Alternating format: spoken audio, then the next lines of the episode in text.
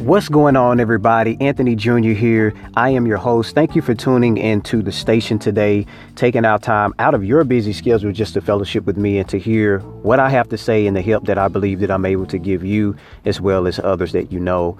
This is the station where knowledge is the key to a better life. And the reason why I say that is because in this three part series that I'm doing, the second subject is be consistent. And the knowledge that I'm sharing with you all is not so I can sound smart, but I also want to be able to help. I know I can sound intelligent at times. I know I can sound very sophisticated with my words at times.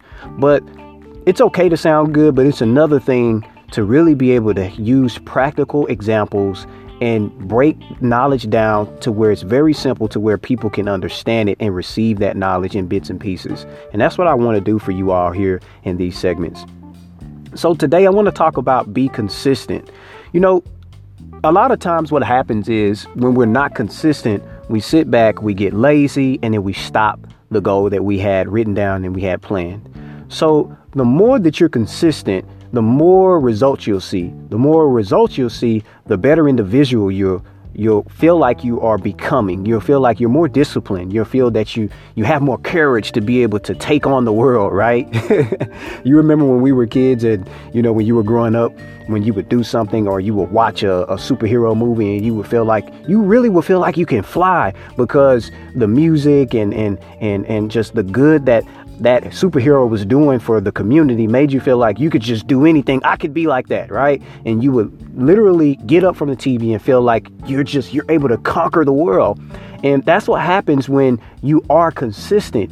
You begin to develop more courage when you begin to set other goals as the year goes on or as your life begins to grow and the years begin to um, add up that you have. So that's pretty much all I wanted to say today. Believe it or not, I just wanted to say be consistent. Put the work in.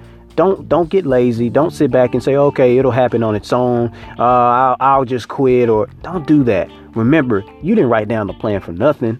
Always remember that. You didn't write down the plan for nothing. Look, you're going to have many obstacles in the way. People are going to say things. They're going to say, "Well, you should you should have did it this way. You should have did it that way." But if you know that you really sat down and did all your research and you begin executing this plan, don't be discouraged. Be consistent and don't let people get in your way of you being successful and doing good for yourself and the community around you.